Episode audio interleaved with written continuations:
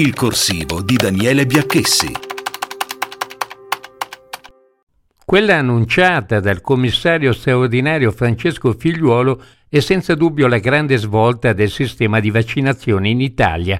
In pratica, dal 16 dicembre tutte le strutture vaccinali delle regioni e delle province autonome saranno in grado di procedere alla vaccinazione dei bambini. L'assicurazione di figliuolo giunge a poche ore dall'approvazione da parte di AIFA del vaccino per la fascia di età 5-11 anni.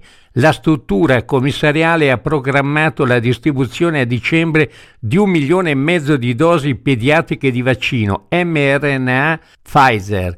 Le dosi rappresentano una prima tranche che sarà poi integrata a gennaio e saranno rese disponibili a partire dal 15 dicembre, poi operative dal 16 dicembre. La vaccinazione dei bambini si somma ai dati incoraggianti sul piano generale, 47 milioni 263.701 prime dosi, l'87,515 della popolazione. 45 milioni 709.352 seconde dosi, 84,63% degli italiani e 7 milioni 96.024 di booster, 34,53 dei cittadini. Le incertezze restano, ovviamente, in quanto nei prossimi mesi la nuova variante Omicron del coronavirus rappresenterà almeno la metà di tutti i contagi in Europa. Dunque è presumibile che possa accadere anche in Italia